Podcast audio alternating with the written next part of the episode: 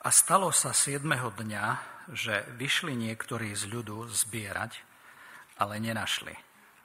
A hospodin riekol Mojžišovi, dokedy sa budete vzpečovať, vzbierať, ostrihať, zachovávať moje prikázania a moje zákony? Vidzte, že hospodin vám dal sobotu, preto vám dáva v šiestý deň chleba na dva dní. Sedte každý tam, kde, ktorý ste nech nikto nevychádza v siedmy deň zo svojho miesta. A tak odpočíval ľud siedmeho dňa. A dom Izraelov nazval meno toho chleba manna, lebo bola ako koriandrové semeno, biela a jej chuť bola ako koláč s medom. A Mojžiš povedal, toto je to, čo rozkázal hospodin.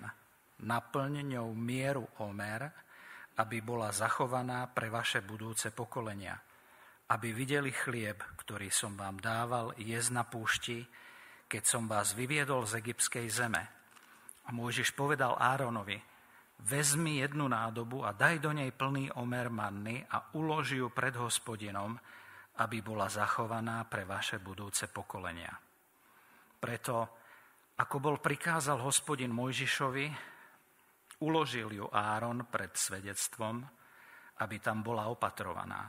A synovia Izraelovi jedli mannu 40 rokov, až dokiaľ neprišli do zeme, v ktorej mali bývať. Mannu jedli, kým neprišli k pohraničiu kananejskej zeme. A Omer je desatinou Efy. Tak toľko bolo sčítania Božieho slova. Ďakujem Ivanovi aj ľudké. Takže vraciame sa znovu k tejto knihe, ku jej záznamu o Božom konaní, ku jej záznamu o správaní sa veriacich ľudí, Božieho ľudu. My sa na mnohých miestach v písme, a ja som až vyvedený z miery, keď to zistujem pomaly pri tomto štúdiu knihy Exodus, stretávame s nie veľmi lichotivým pohľadom na správanie izraelského ľudu. A na mnohých pies, miestach v Biblii je, zaznie veľmi nelichotivé slovo, nelichotivé hodnotenie ich správania. A ja sa až divím, že na koľkých miestach to v písme je, toto hodnotenie ich správania na púšti. Tie mnohé texty, aj zo starej zmluvy, aj z novej zmluvy sú slovami, ktoré opisujú nie nejakých cudzincov, ale opisujú Božích vyvolených, jeho národ. A sú veľmi negatívne v hodnotení ich poslušnosti. A v tomto Božie slovo je a zostáva brutálne čestné.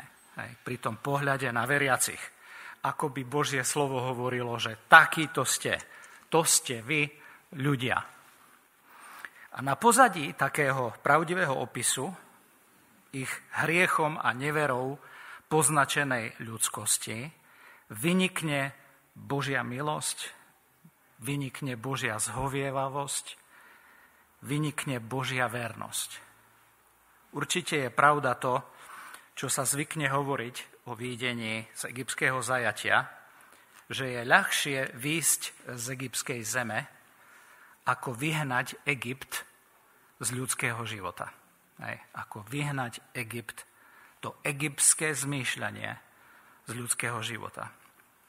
Že my sa môžeme, my môžeme zažiť vyslobodenie, znovuzrodenie, obrátenie, môžeme sa presťahovať do iného mesta, do iného zboru, ale je ťažšie tie spôsoby starého človeka, starého spôsobu života vyhnať, vytlačiť z toho nášho nastavenia alebo aj z toho nášho myslenia.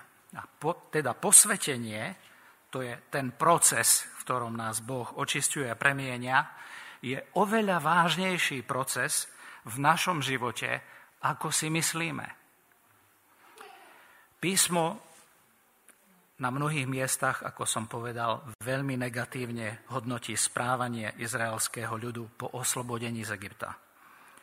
Častejšie, ako si myslíme.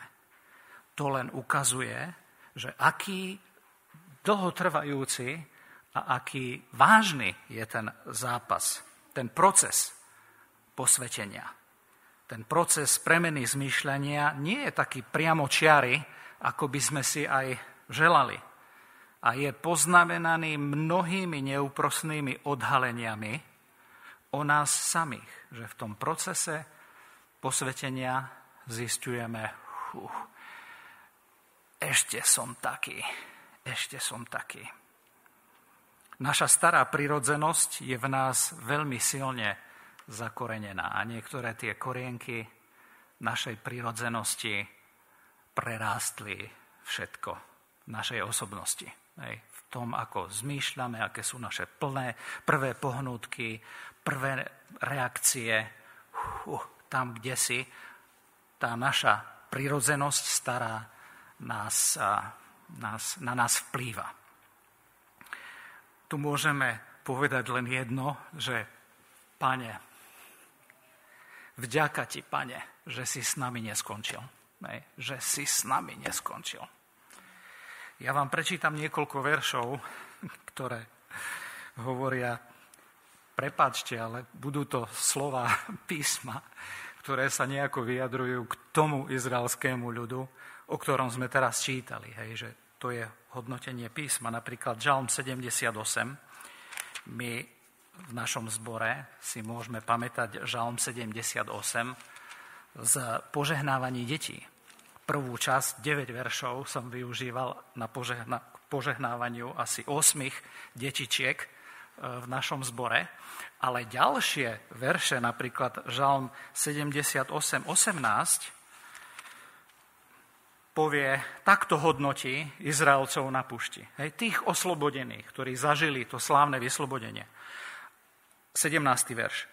78, 17. A zase len hrešili proti nemu aby popudzovali Najvyššieho na vypráhlej púšti a pokúšali silného Boha vo svojom srdci, žiadajúc pokrm po chuti svojej duše.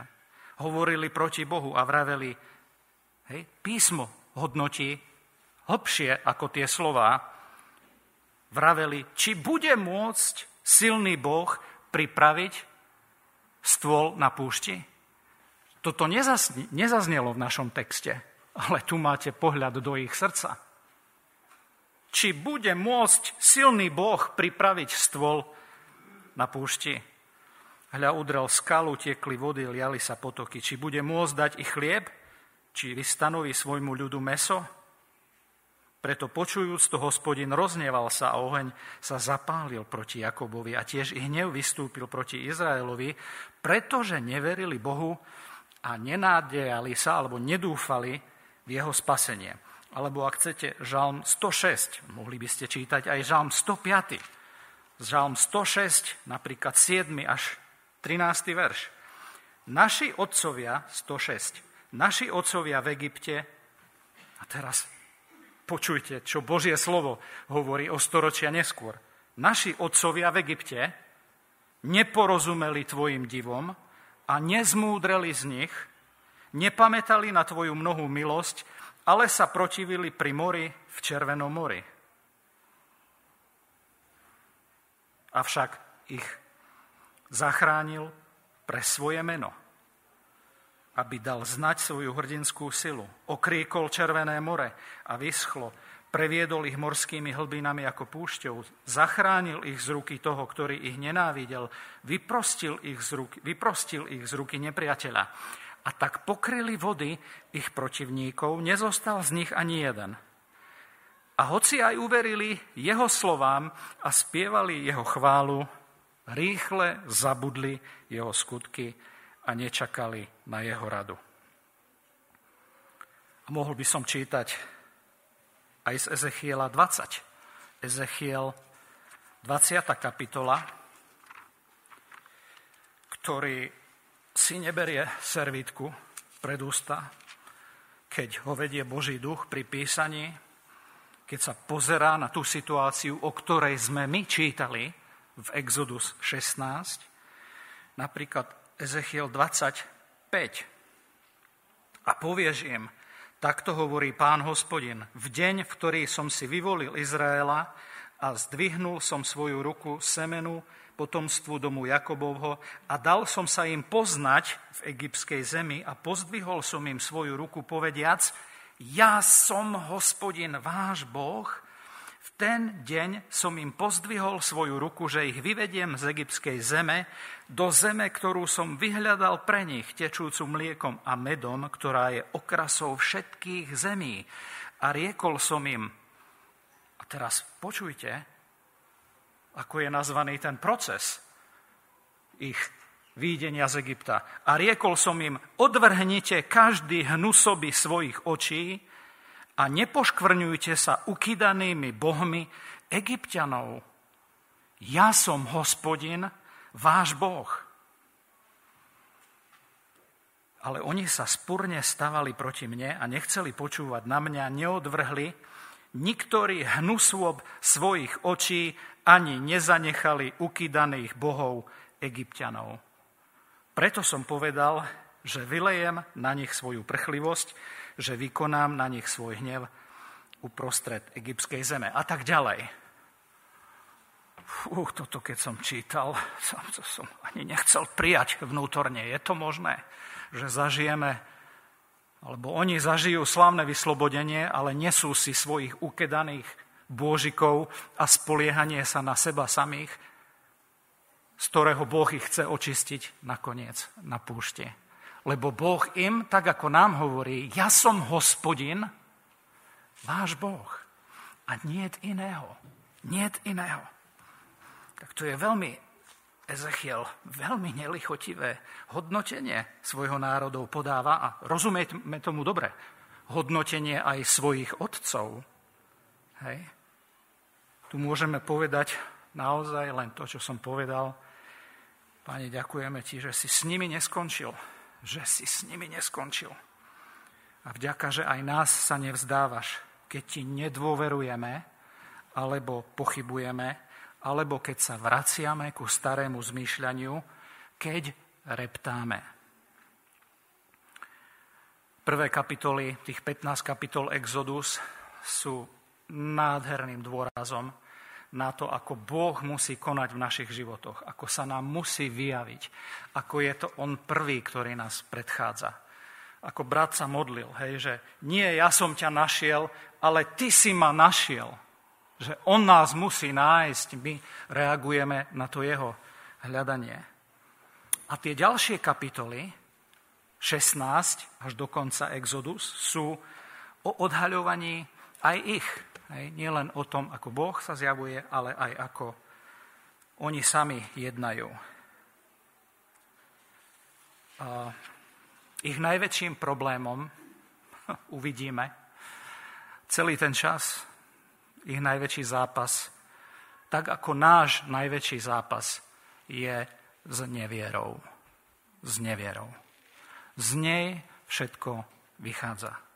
Z tej nedôvery v to, kto je Boh. Že On je jediný hospodin, náš Boh. On a nič iné nám nemá vládnuť. A potom stadial z tej nedôvery v to, že On je ten jediný a nič iné nám nemá vládnuť, vychádza aj nedôvera v Jeho slovo. Že to, čo nám hovorí, to, čo hovorí o sexe, to, čo hovorí o manželstve, to, čo hovorí o sobote, to, čo hovorí, ja neviem, mohol by som pokračovať o rozvode, o ďalších veciach, o, že to nie je až tak, ako on to hovorí. To je náš veľký zápas. Máme pred sebou teda kapitolu, ktorú, ak ste pozorne čítali, tak ste si mohli tam započuť a všimnúť jedno slovo, reptanie reptanie sa tam veľmi často opakuje. K tomu reptaniu niekoľko vecí a potom východiska. Reptanie zastiera veriacemu človeku, Bohom nájdenému človeku, pohľad na minulosť. Reptanie im zastiera pohľad na minulosť. A reptaním sa tu v tejto kapitole, ale aj v tej 15. na konci, nemyslí nejaký povzdych alebo vyslovenie žiaľu alebo náreku hej, že toho zápasu. A v písme je veľa príkladov takého vyliatia aj svojej nespokojnosti alebo hľadania aj v žalmoch, aj v prorockých knihách, nakoniec aj plač Jeremiášov je lament, hej, že také vyjadrovanie žiaľu a náreku, ale to je niečo úplne iné ako toto reptanie, ktoré máme tu e, pred sebou. Hej, že to nie je vylievanie si bolesti pred Bohom, svojho srdca, svojho sklamania, žiaľu, ale to je toto reptanie, o ktorom tu písmo hovorí, nie je pokorné vyjadrenie svojho náreku a volania o pomoc. Že to reptanie, o ktorom tu čítame, je reptaním, ktoré sa hnevá na Božie jednanie. Je to reptanie, za ktorým je moja nespokojnosť a búrenie sa voči tomu, ako ma Boh vedie a voči Božiemu slovu. A keď sa naše sklamanie naše zranenie alebo naša nesplnená predstava a tak ďalej premienia na takéto reptanie nespokojnosti a vzdoru voči Božím cestám, tak nám to zastiera pohľad na minulosť. Čo tým myslím?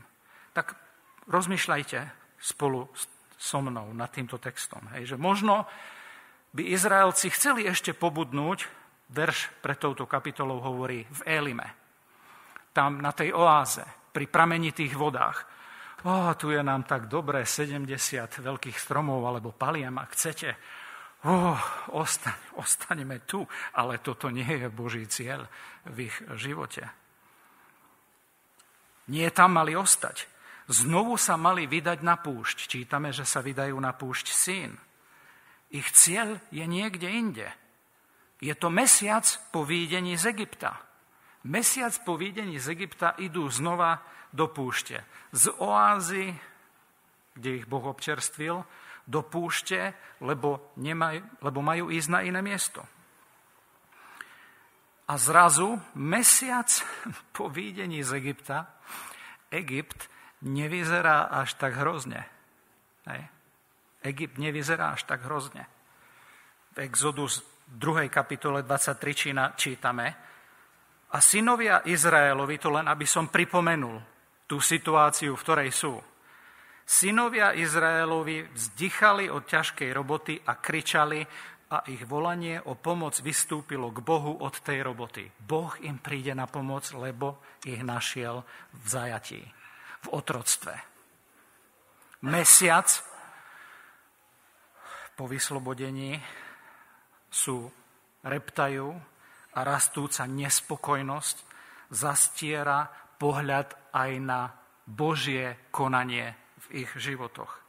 Zabúdajú na Božie divy a zázraky pri ranách, zabúdajú na prejdenie cez Červené more. Pred niekoľkými dňami zažili to, že Mojžiš hodí drevo do horkej vody a s tou vodou čo sa stane? Tá voda sa stane pitnou. Zažijú zázrak, Včera oddychovali veľmi, po niekoľkých dňoch si prajú, aby radšej zomreli. Včera plný života, dnes plný hnevu a prajú si zomrieť. Boh nás nemá asi rád. Boh sa o nás nestará. Že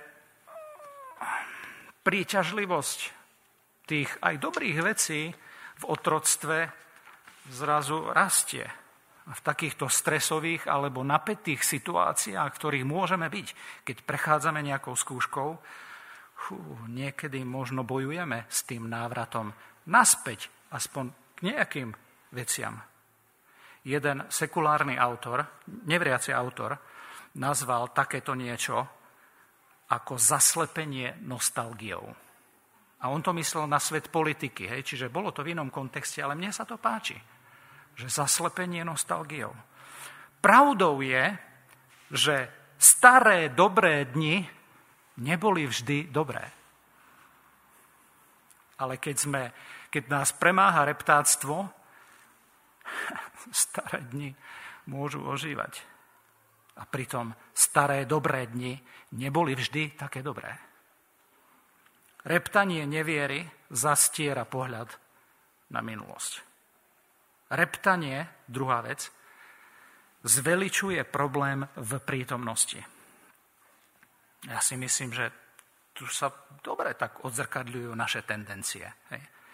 Že reptanie, také, taký ten postoj rastúceho, rastúceho sťažovania sa, zveličuje problém, v ktorom sa nachádzam.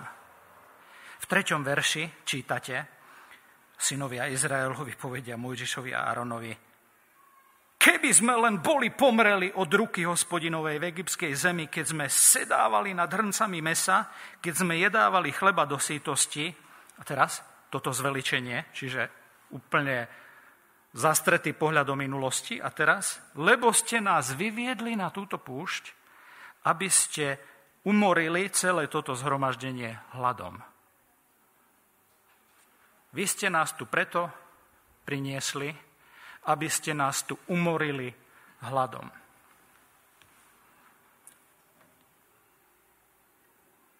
Prehnali problém v prítomnosti. Preháňajú ten problém, pretože z písma vidíme a uvidíme o chvíľu, že sú ďaleko od toho, aby zomreli hladom. Len reptanie a neviera naplňa naše ústa zveličovaním a preháňaním. V Exodus, to znamená v 17. kapitole, zase o nejaké obdobie neskôr, sú v inej chvíli reptáctva a tam v treťom verši, tej 17.3, pri inej epizóde ich reptania, sa dozvedáme, že boli ďaleko od vyhľadovania. Hej, že v 17 kapitole sa dozvieme, že oni majú so sebou ešte plno stád. Stáda, dobytka. Ale v 16. kapitole, dni predtým, idú zomrieť od hladu. Nie sú na hranici vyhľadovania. Mohli ešte trochu podojiť mlieka a mohli si dovoliť aj zabiť čosi z toho dobytka, ktoré mali. Takže nehovoríme tu až tak o núdzi, ako o tom, čo by chceli. Čo by chceli. Po čom žiadostili. A takéto preháňanie, ako vidíme tu, môže byť vážny hriech. Že kde si hlboko v nás je ukrytá tendencia vidieť a prerozprávať náš príbeh, to, čo my zažívame, trošku ohnutým spôsobom. Tak ako príslovie 2014 hovorí, sa mi veľmi páči, že keď niekto kupuje, hej, keď kupujúci kupuje, hovorí, juj, aké zlé, toto nie je až také kvalitné, toto nie je až také dobré. A potom, keď kupujúci kúpi, tak v tom príslovi sa hovorí, že sa chváli, ako dobre kúpil ako lacne kúpil. Táto tendencia je v každom z nás. Reptáctvo ju len znásobí. Neviera robí to, že zveličujeme problém v prítomnosti. A vidieť to v tom reptáctve. Že nakoniec reptanie, tretia vec, zneúcťuje Boha že neprináša Bohu česť. Takéto správanie, takéto zmýšľanie, takéto reakcie. V 16.2 čítame, že celá obec synov Izraelových, hej, tam je dôsledne použitá táto zmienka, že celá obec, celé zhromaždenie Izraelových reptali proti Mojžišovi a Áronovi. Proste oni sa, oni sa naštvali, vzbúrili proti tomu, čo to tu kde to my ideme, toto nie je naša predstava. A Áron, a Mojžiš a Áron to z Božej milosti veľmi dobre tam zvládli, lebo nezobrali to osobne. Hej. Oni jednoducho povedali, ale my sme len prostredníci, my sme poštári, My vám len hovoríme to, čo Pán Boh hovorí. My sme tu pod rovnakým Božím slovom ako vy. Že toto nie, toto, táto vaša reakcia nie je proti nám, ale proti Bohu. Nakoniec reptáctvo je reptaním proti Bohu. Mojžiš a Áron tam reagujú vynikajúco. Že problém reptáctva a stiažovania sa je nakoniec problém nášho videnia Boha, našej viery, viery v Neho. Boh jednoducho vtedy v takých situáciách nie je veľký a mocný. Hej. A on celý čas nám hovorí, ja som hospodin, váš Boh. A keď, som, a keď repcem a som prevalcovaný nechuťou a odporom voči jeho vedeniu, tak ho zneúctujem. V čom je naša záchrana? V čom je riešenie? No, riešenie je v dôvere. V dôvere, ku vráteniu sa, ku čistej dôvere, detskej dôvere. A o tom boli tie verše 10 až 36. Jednoducho dôverujme, že Boh sa o nás stará a že Boh sa o nás postará. Pán Boh v 12. verši sa im vyjaví ako ten, ktorý sa stará. A toto sa neustále potrebujeme učiť. Kto je Jahve? Náš Boh. Že On je náš. A toto, čo tam urobí, bude robiť 40 rokov, sme čítali. Žalm 78 má aj oslavné alebo pozitívne vyjadrenia, že manna je Boží taký zázrak, aby jedli nebeské zbožie. Tak napriek ich nevere, napriek ich vzdoru, nechuti poslúchať, pán Boh dal, aby pršala manna, v 24. verši 78, žalm 78, aby jedli nebeské zbožie tu môžeme len povedať, pane, odpusť našu neveru a naše reptanie, lebo ty sa staráš. Naozaj sa staráš o svoje deti. Bol to zázrak. Manna bol zázrak. Zázrak jeho trpezlivosti so svojim ľudom. Druhá vec, dôver, teda prvá vec bola, že dôvera, že Boh sa o nás postará. To, tomu sa musíme vrátiť. Druhá vec tam je, Dôvera, že si nemusíme ukladať tu na zemi do zásoby. Toto je taká lekcia manny. Hej, že tam čítame, že sa postaral o jedlo na každý deň. Keď si chceli nabrať na dva dni, na tri, uskladniť, nabrať do zásoby, zosmradilo to, zčervivelo to. 19. verš. Nemuseli to nechávať na druhý deň a nemali to ukladať do zásoby. To chce vieru. To chce vieru žiť takýto život. Že ukladať si do tej Božej banky a takto žiť. To chce naozaj snú dôveru. Že by som mal takto dôverovať Bohu. Že nemusím tu na, na zemi sa sústrediť na ukladanie do zásob. Do stodôl, do bank.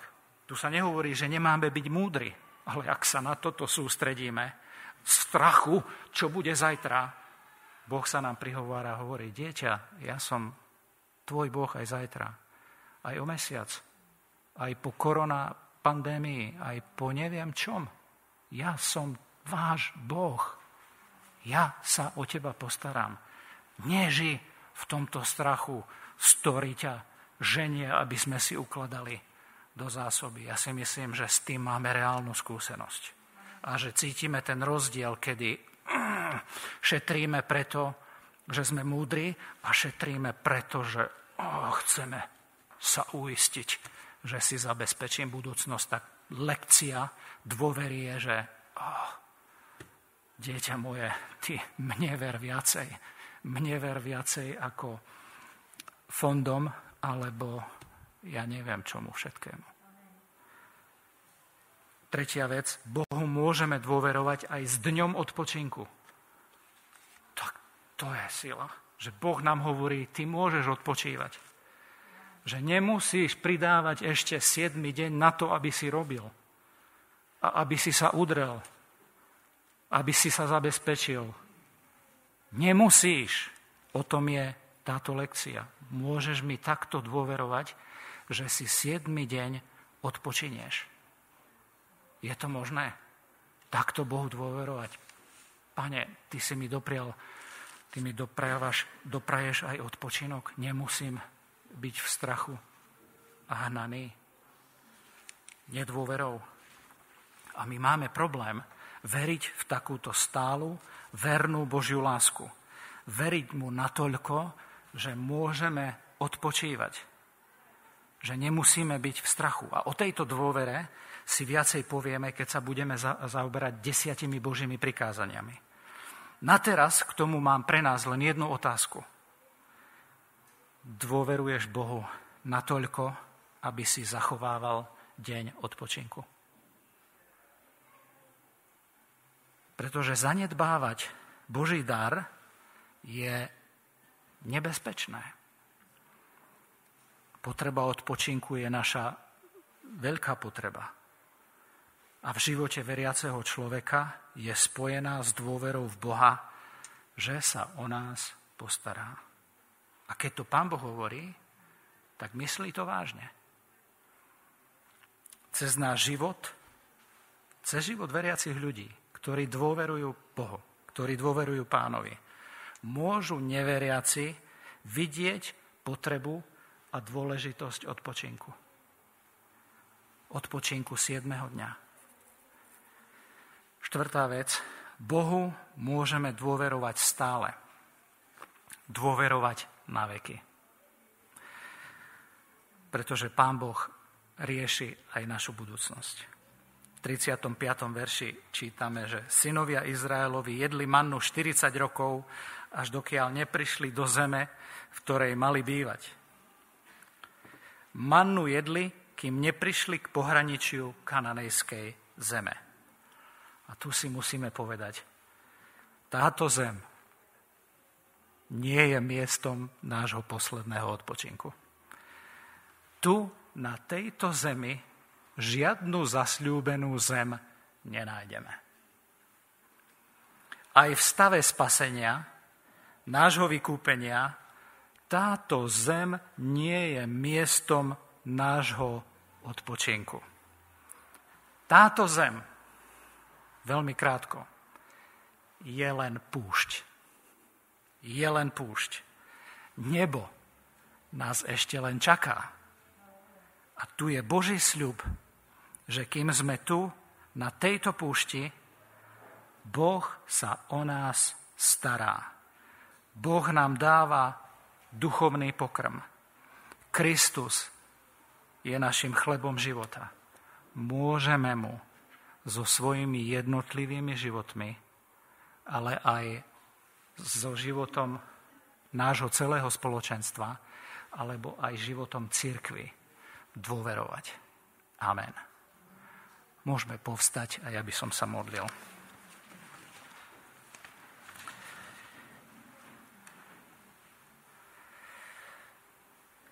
Oče náš, ja ti ďakujem za tvoju vernosť, za tvoju trpezlivosť, tvoju dlhú zhovievalosť s izraelským národom, ale aj s nami. Ja ti ďakujem, Otče, že ty nás neustále oslovuješ a nás skrze Krista ťaháš k sebe a cez to dielo, cez tú prácu Ducha Svetého nás, nás stále voláš k tomu, aby sme ti dôverovali. Odpusť reptáctvo, sťažovanie, keď nás premáha strach a neviera, keď pochybujeme o Tvojej starostlivosti, keď pochybujeme o Tvojej láske, keď sa, sa správame, ako keby sme tu na tejto zemi mali ostať na väčšie veky. Pritom nás celý, nám celý čas chceš povedať, že toto je len púšť, nemáme tu zostávajúce miesto. Pane, pomôž nám Ti úplne dôverovať. A ja Ti ďakujem, že s týmto Tvojim pozvaním moje dieťa syn, dcera, dôveruj mi. Nás chceš aj rozpustiť z tohto miesta. Pane, veď nás, a meň naše pochybnosti na vieru na detskú dôveru v Tvoju moc a v Tvoju silu. Amen. Môžete si sadnúť a nájsť pieseň číslo 139. Budeme spievať na záver pieseň 139. Spievajme prvé štyri verše. Pri štvrtom verši môžeme povstať a potom príjmime požehnanie a po požehnaní dospievame ďalšie dva verše tej piesne alebo posledný verš potom.